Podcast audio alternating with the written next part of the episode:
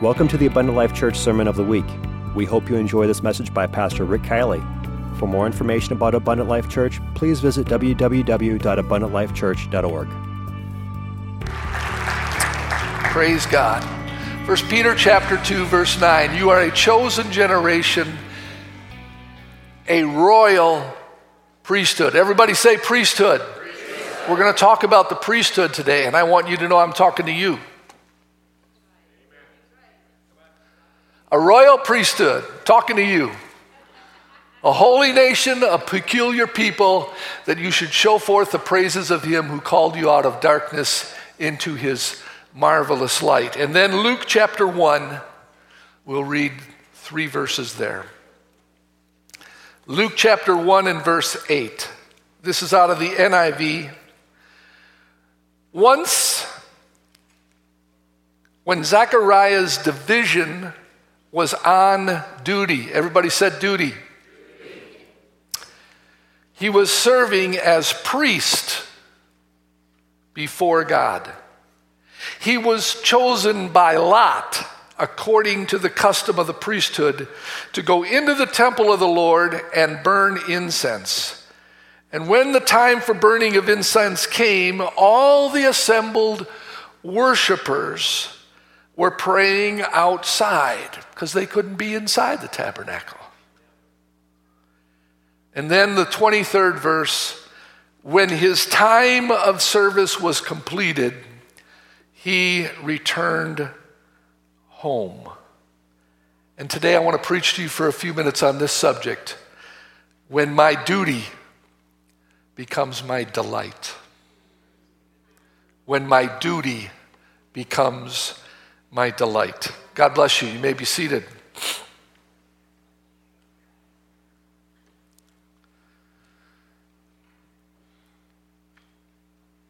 Zechariah was doing his duty. It was his job. And the Bible said at a certain or a specific time, he was to put the incense on the altar, which was already burning.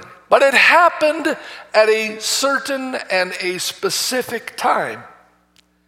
In the meantime, at the same time, others were worshiping outside of the tabernacle. Again, during a specific time.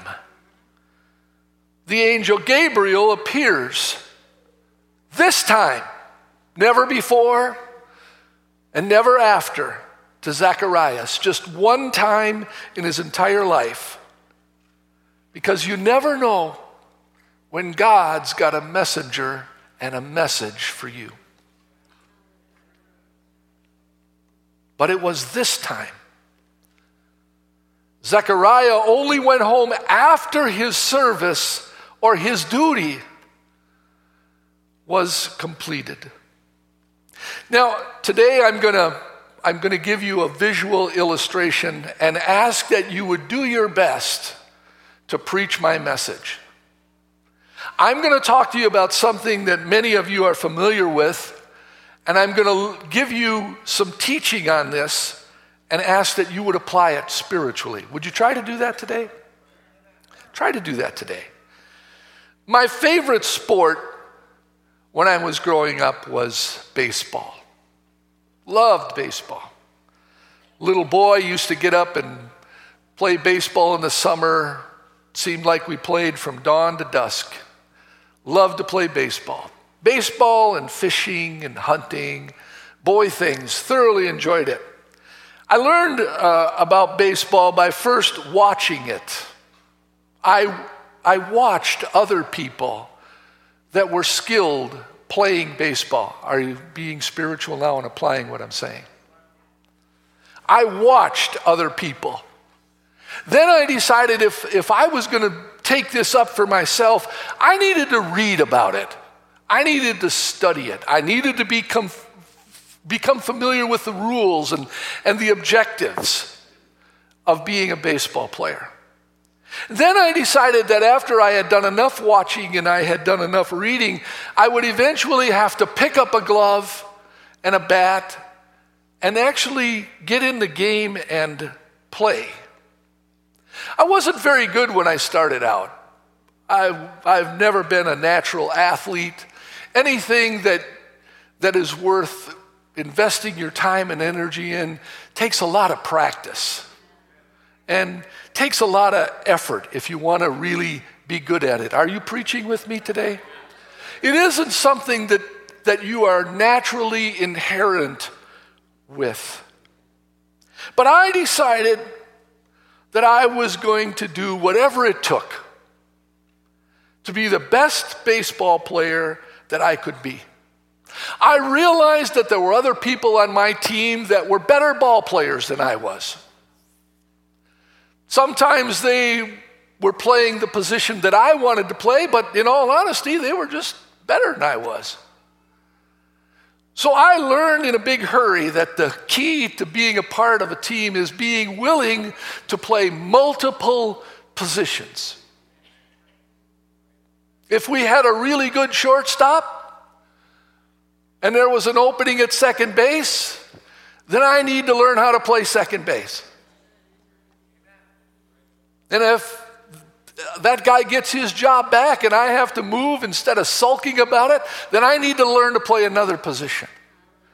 Whatever, hear me now, whatever is best for the team, whatever is needed to accomplish the goal. I must be willing to do that, even if I can be just a little bit jealous of somebody else having my position. I learned in a big hurry, too, that I needed to have the best equipment possible. I remember when I was when I was a sophomore in high school and playing on uh, on varsity baseball. And Brother Flick, by the way, Brother Flick is going to critique my message today because he was a semi professional baseball player. So if I don't do a good job, you can correct me later, okay? But he's a very good baseball player, better than I was. But I, I, I learned that I needed to get together with people that were better than I was if I wanted to improve myself. Now, some people are really cocky and arrogant. They don't want to teach, they don't want to train, they're not concerned about anything on this team but themselves, their statistics, and their position. If it's that way in baseball, it can happen even in the church. But I have learned that as I get older, I need to mentor as many people as I can. I get more coaching than playing. I've learned some things along the way that could help somebody else. I met a young man, his name was Tim Jacoby. He was a very humble man, and he played the position that I wanted to play, but he was always kind to me. Matter of fact, the very first pair of spikes that I ever got were hand me downs from Tim Jacoby. Isn't that amazing that I can remember that after all these years? And sometimes I can be in a room and forget why I came, you know.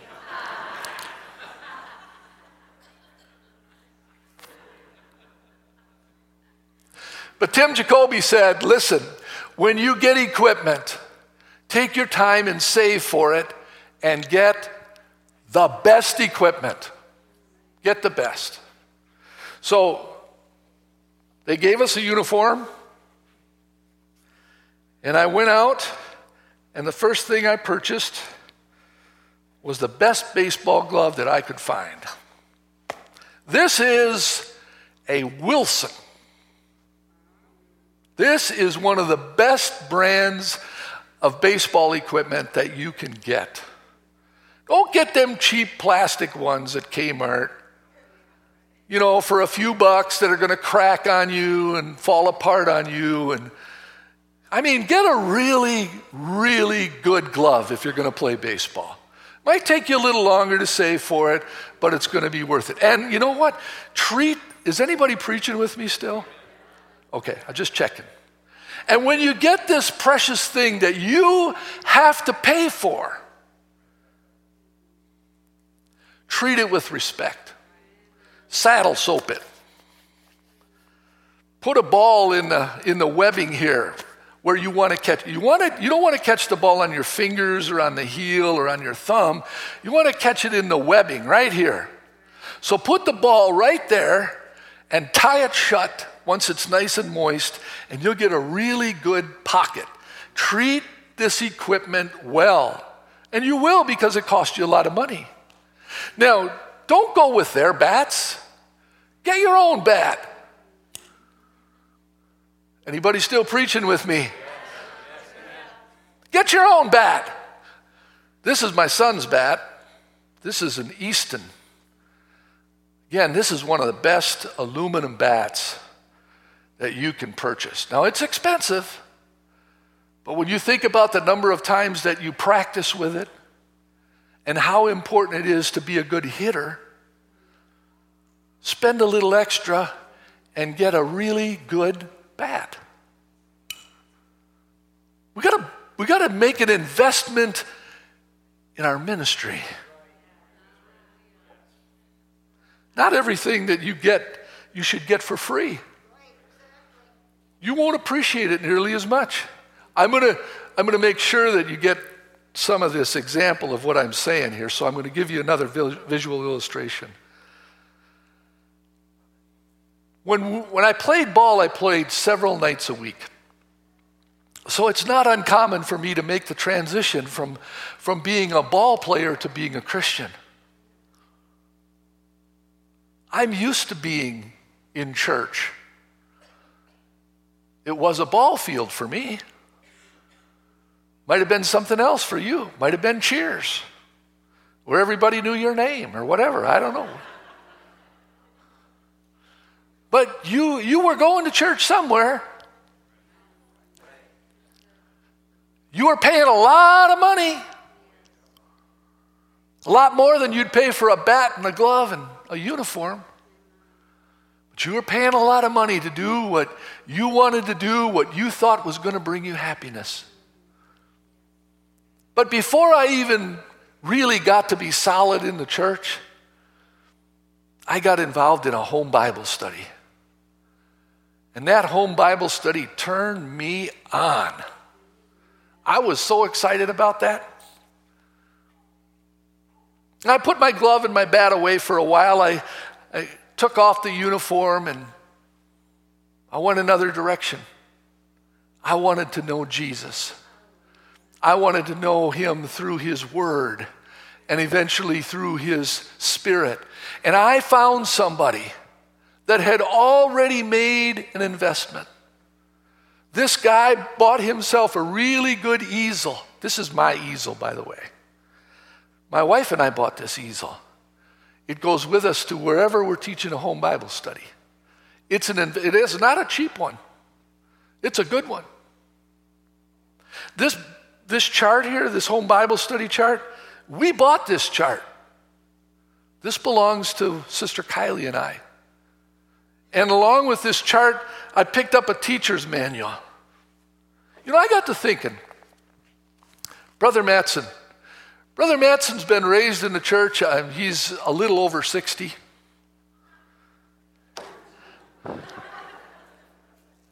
I'm picking on people today. I wonder how many messages in your lifetime, Brother Matson, teaching and preaching and revivals and seminars, I, re- I wonder how many we've heard over the years. You know, if you're in the church long enough, sometimes you can hear the preacher speak and he starts to say something on a subject and you're already five minutes ahead of him. I heard this before. We do that sometimes. I, my pastor and I, uh, I never told him this, but I don't know how many times he told the same stories. But one day, he said something I didn't forget. He said, You know what? I sense that somebody in here says, I've heard that story too many times. But he said, If you had a visitor sitting next to you, it would be their first time. And it would mean everything to them to be able to relate to a situation that you're in right now. Right now. And so let me give you this plug. I'm making, in case you didn't get it, I'm making a transition from baseball to home Bible studies to duty to service for God. I've pushed the from the beginning of the year, and I'm going to keep pushing, and I'm going to keep pushing it hard. I've pushed that we need to be involved in home Bible studies. I'm seriously considering walking up to you, and instead of saying "Praise the Lord," I'm I'm going to say, "How's your Bible study going?" The one that's in your home, the one where you're bringing a friend, the one you're teaching, the one you're praying for. The one that you're taking care of their kids so that they can hear the Word of God. How's your Bible study going? Because you see, when I first came into the church, everything was about fellowship and Bible studies. Now, pick on Brother Larson for a minute. Brother Larson, you've told us your conversion story several times. I love your story.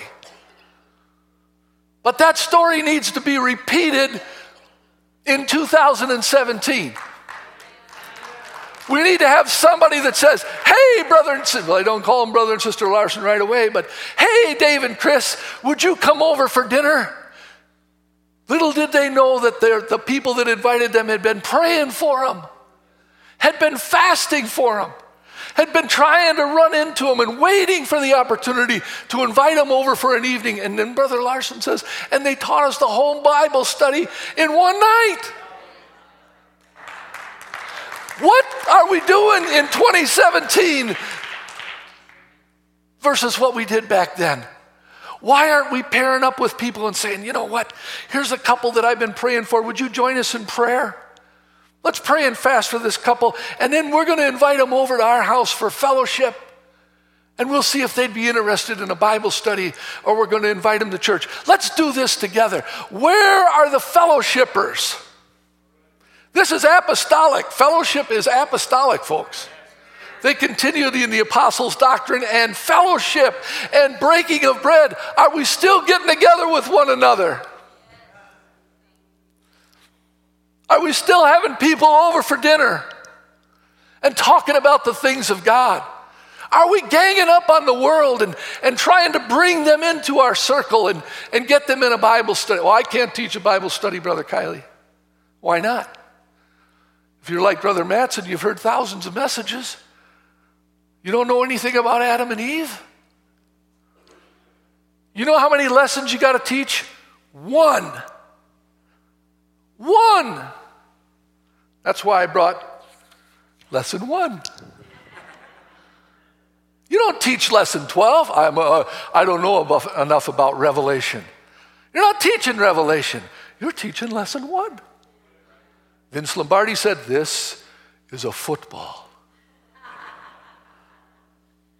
Well, I'm not smart enough. I wasn't paying enough attention. This is a teacher's manual. Read it, prepare it one lesson at a time.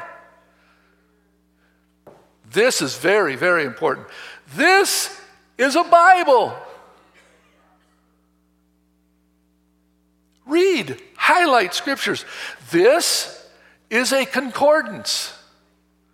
So I'm not real good at finding scriptures in the Bible. I know that one where it says, He that believeth and is baptized shall be saved, but I don't know where it's at.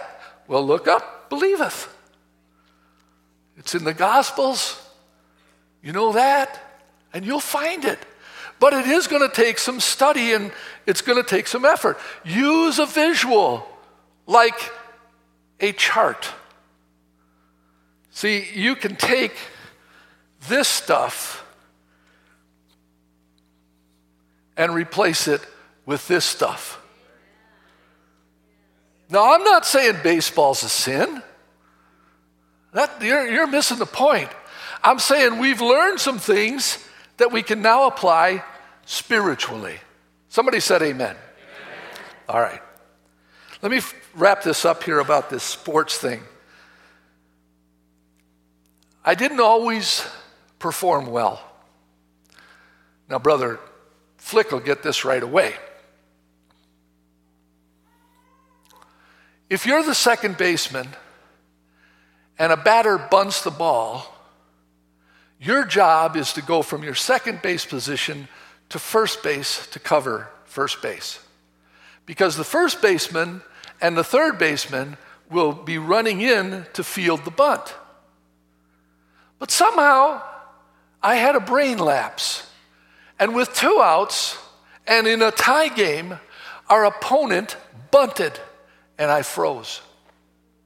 I didn't think you'd bunt with two outs. You usually bunt to sacrifice, but there was a guy on third and they wanted that run. I made a mistake. Funny thing about a baseball field, there isn't any place to hide. I mean, everybody knows where you're supposed to be, you're not there, and the other team scores a run, and you only have one at bat left. I felt so terrible that I wanted to quit the team. I felt like such a failure. I had let all of my teammates, is anybody preaching with me today? I had let all of my teammates down because of my failure. We were now behind by a run. I went to my coach after the game. This is the only time I can ever remember doing this. I went to my coach and I said, Coach, I am so embarrassed that I gave up that run that I, I feel I just need to quit this team. You know what my coach said? He said, Kielley, they never call you by your first name. They said, Kielley, we win as a team and we lose as a team. You weren't the only guy that made a mistake in this game. There were lots of other opportunities that we could have done better. So just suck it up and get back out there and field your position. Is anybody going to preach with me today? Have you ever felt like you failed the team? Like you're the weak link? Like you're not good enough? Well, just get back up and try again. I also learned this I learned to get along with my teammates. I respected my coach. I didn't always agree with him, but I respected him and did what I was told to do. I got along with my teammates, even the arrogant ones. Is anybody preaching with me today? I learned too that, that when I put on the uniform, that the name on the front was more important than my name on the back. Coach Brooks of the USA hockey team, you might remember the miracle on ice when the USA defeated the Russians. That's what he taught them. The name on the front is more important than your name on the back. This isn't about us, folks.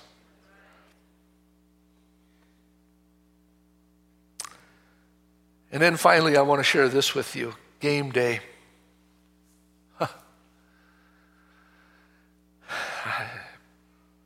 I was an addict.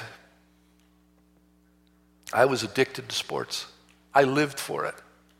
Studied it, watched it, played it. It's where I tried to get my joy from. Game day, let me show you how serious game day is for an addict. After breakfast on a game, now remember, I'm playing three nights a week. After breakfast, I fasted. I would never eat lunch. I would never eat supper. I would listen to music. I would think about the game. I would get to the game early, warm up, stretch out, take a few swings. I, I arrived early. I didn't ri- arrive at game time. I arrived early because I needed to be ready from the first pitch. Is anybody preaching with me today? When that first pitch is thrown, the game is on. Nothing else matters. Nothing. Not the economy, not politics, not problems. The only thing that matters for that 45 minutes is baseball. And you hone in and you zero in on this and you shut everything else out. You don't talk to anybody before a game. You just get in there and you're in a you're in a zone. You see, I was prepared. I fasted. I arrived early. I gave 100%. I didn't eat until after my service, after my duty had been completed. Loved baseball.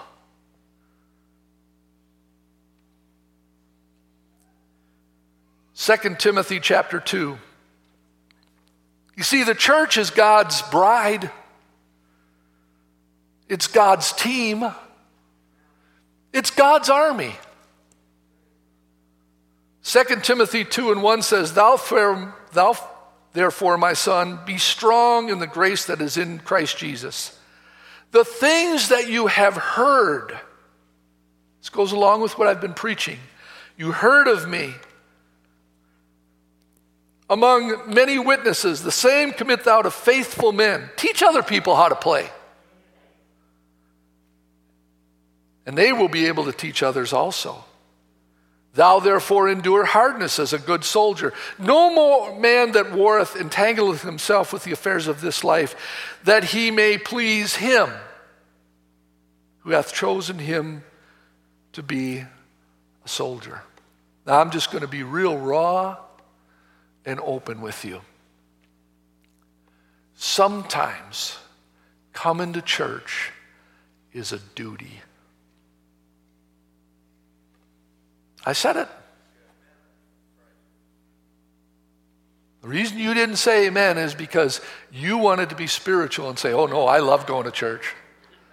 I love those seven prayer meetings that we have throughout the month. I love going to church on a Wednesday night after I've worked hard all day and it's snowing outside and I'm beat. I love it. I just. I never consider staying home and watching TV until I go to bed. I don't. Sunday morning, I can't wait for 8 o'clock to come so that I can be a part of the music team and part of the choir. Very quiet in here right now. Sometimes it is duty. It's duty. Let's tell the truth. Tell the truth, it's duty. I don't need it. Picking on Brother Matson again. I've heard enough messages. He never said that, by the way. I've heard enough messages. I don't like the guy that's speaking tonight. I know what the schedule is. I don't like that guy.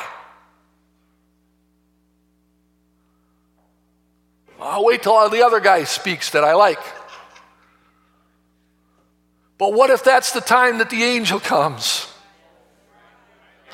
What if that's the service that you've been praying? Oh God, give me an answer. I need to have an answer from you. I can't hear for myself. And God says, I'm working on it. I'm preparing that preacher. That preacher is going to give that message on this particular night. And if you're not there for your duty, if you're not there for your service, you're going to miss the message.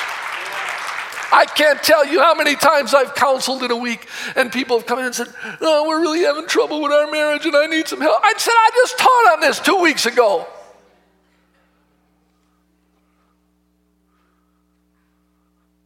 Well, I was tired that night. My pastor used to say, if the church doors are open, you better be in.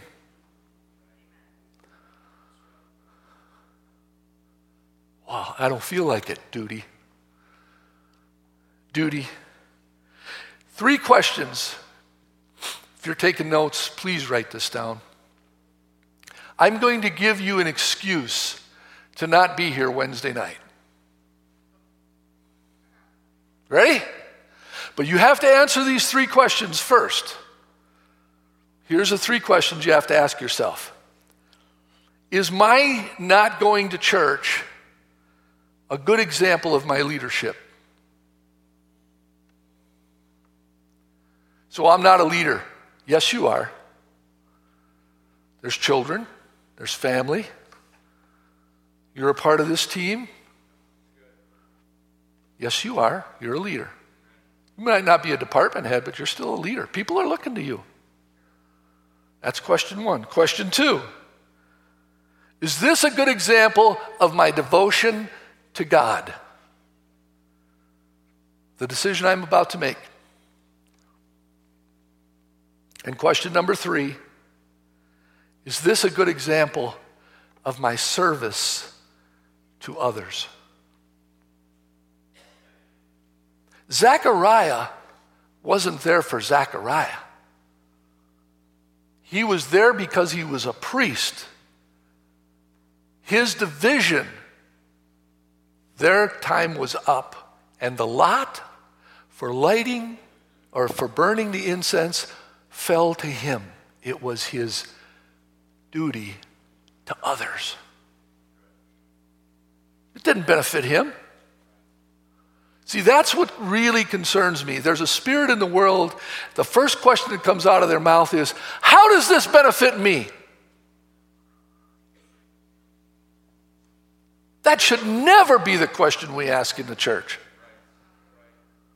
How does this benefit me? I don't need this. Let me put it to you this way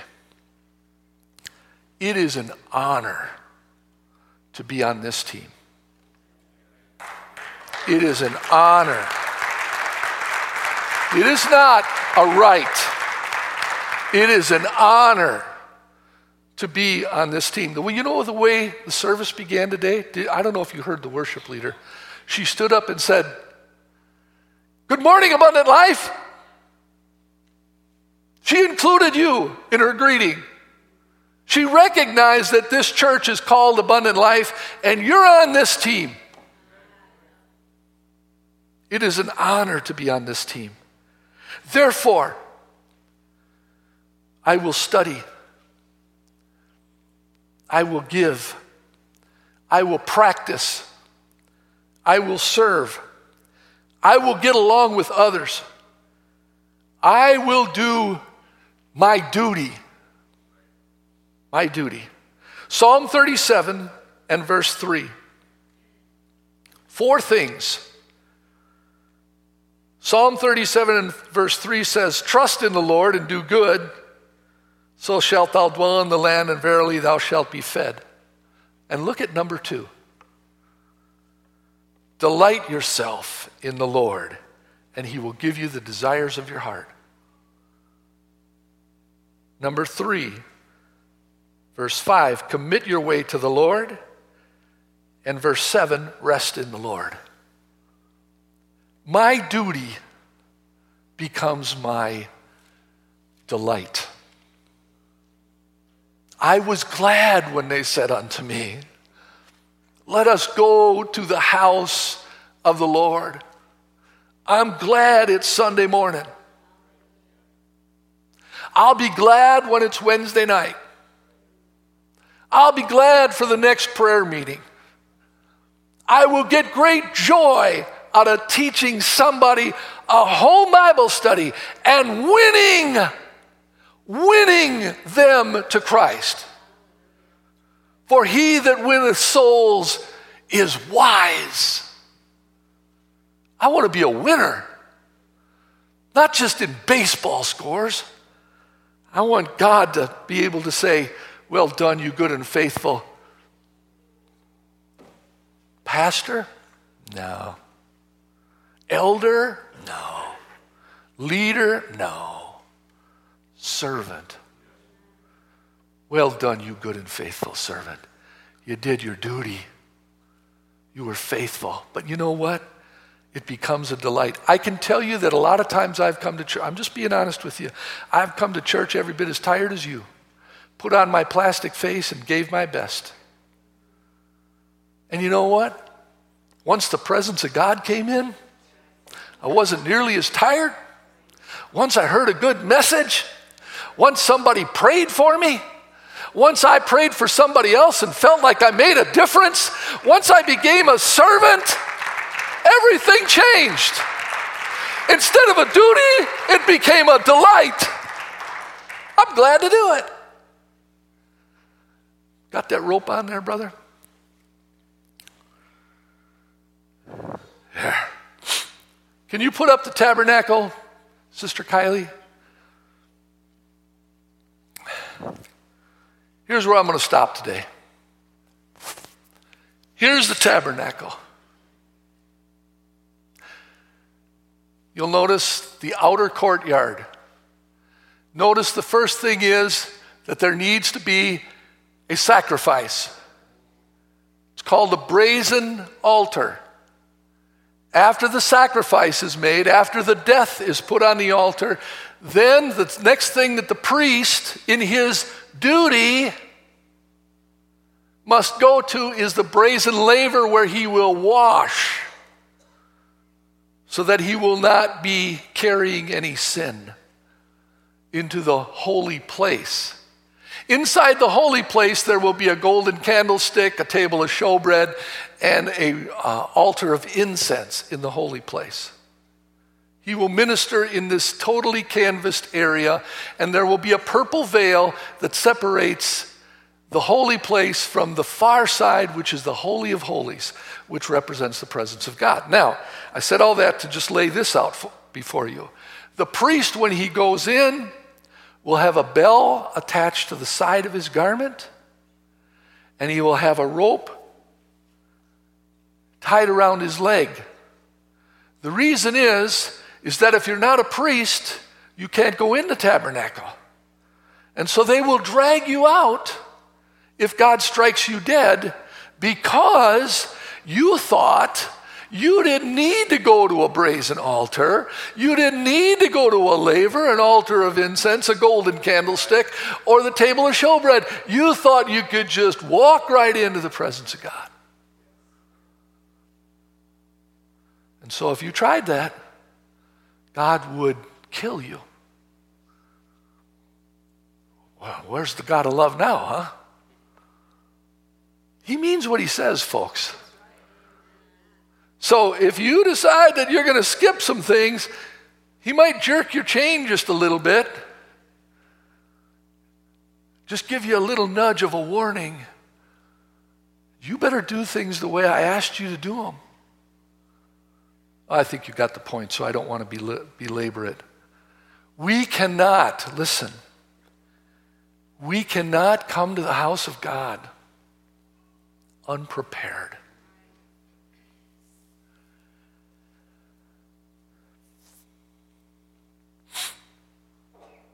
Can't walk in here at 7:15 on a Wednesday night. 10:15 on a Sunday morning.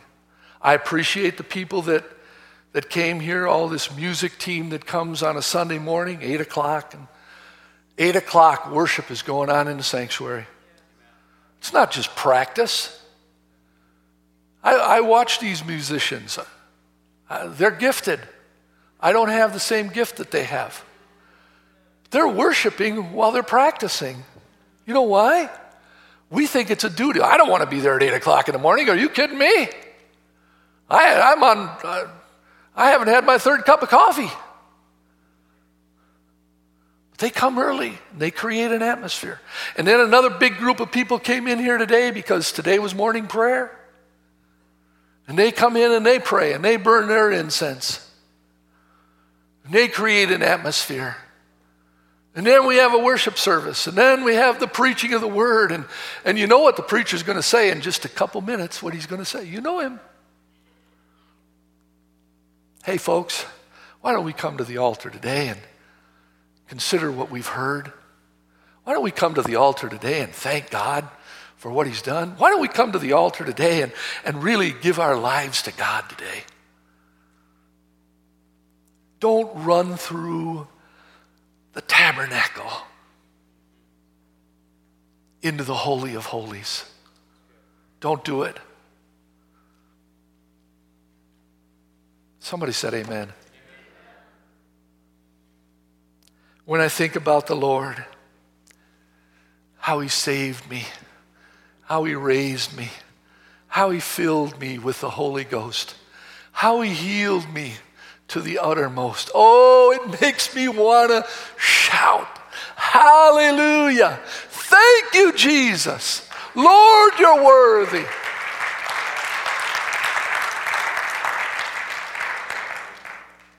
Here's the thing that scares me, and this is where we'll stop today. Sister Kylie, let's stand together. Revelations chapter 2.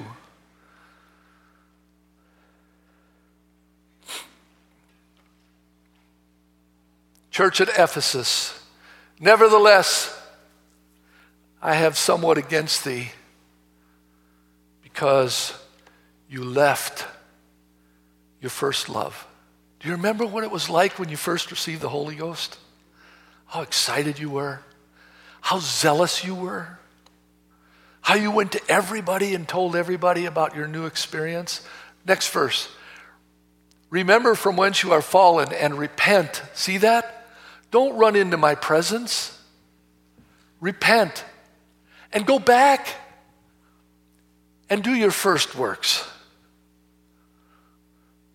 Get back to fellowshipping. Get back to teaching home Bible studies and having people in your home and making your home an evangelism center, like you used to, Brother Larson. Like we used to. We need to go back to that. Do your first works. If you don't, I'm warning you. I'll come unto you quickly and I'll remove your candlestick out of this place except you repent. That's a warning for us as the church of Jesus Christ. I have given you a warning today from God.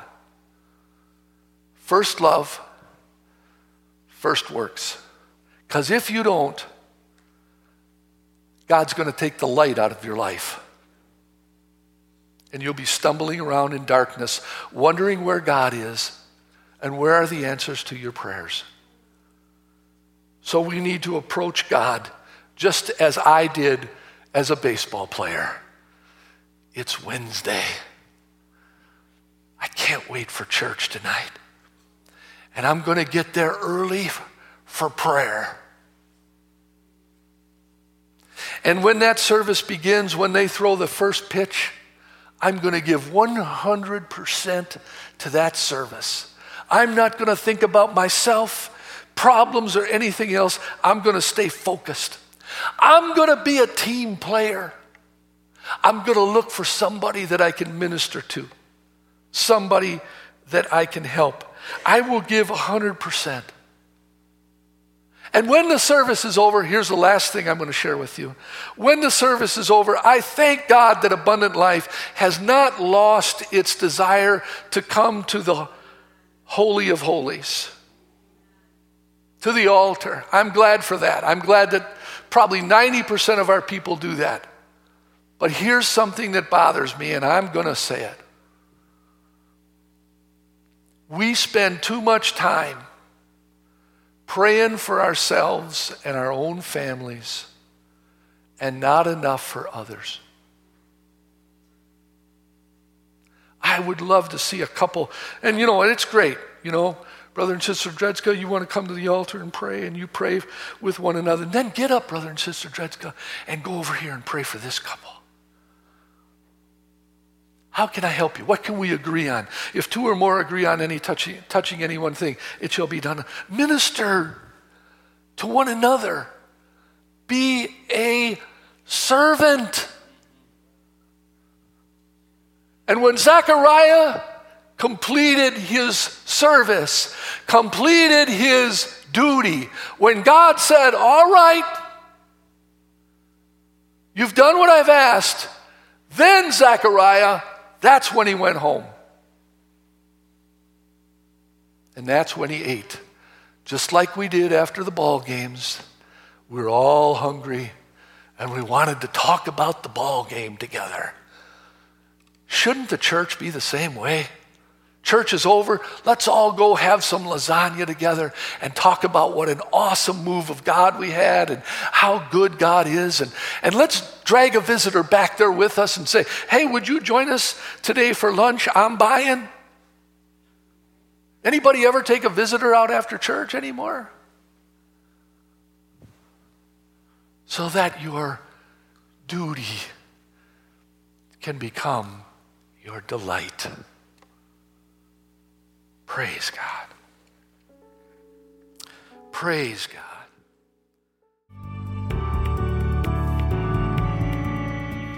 Thank you for listening to this Abundant Life Church podcast. We pray it has strengthened your relationship with God and will continue to be a light unto your pathway to heaven. If you have any questions or comments regarding this podcast, please telephone our ministerial team at 262 965 5177 or email us at info at abundantlifechurch.org.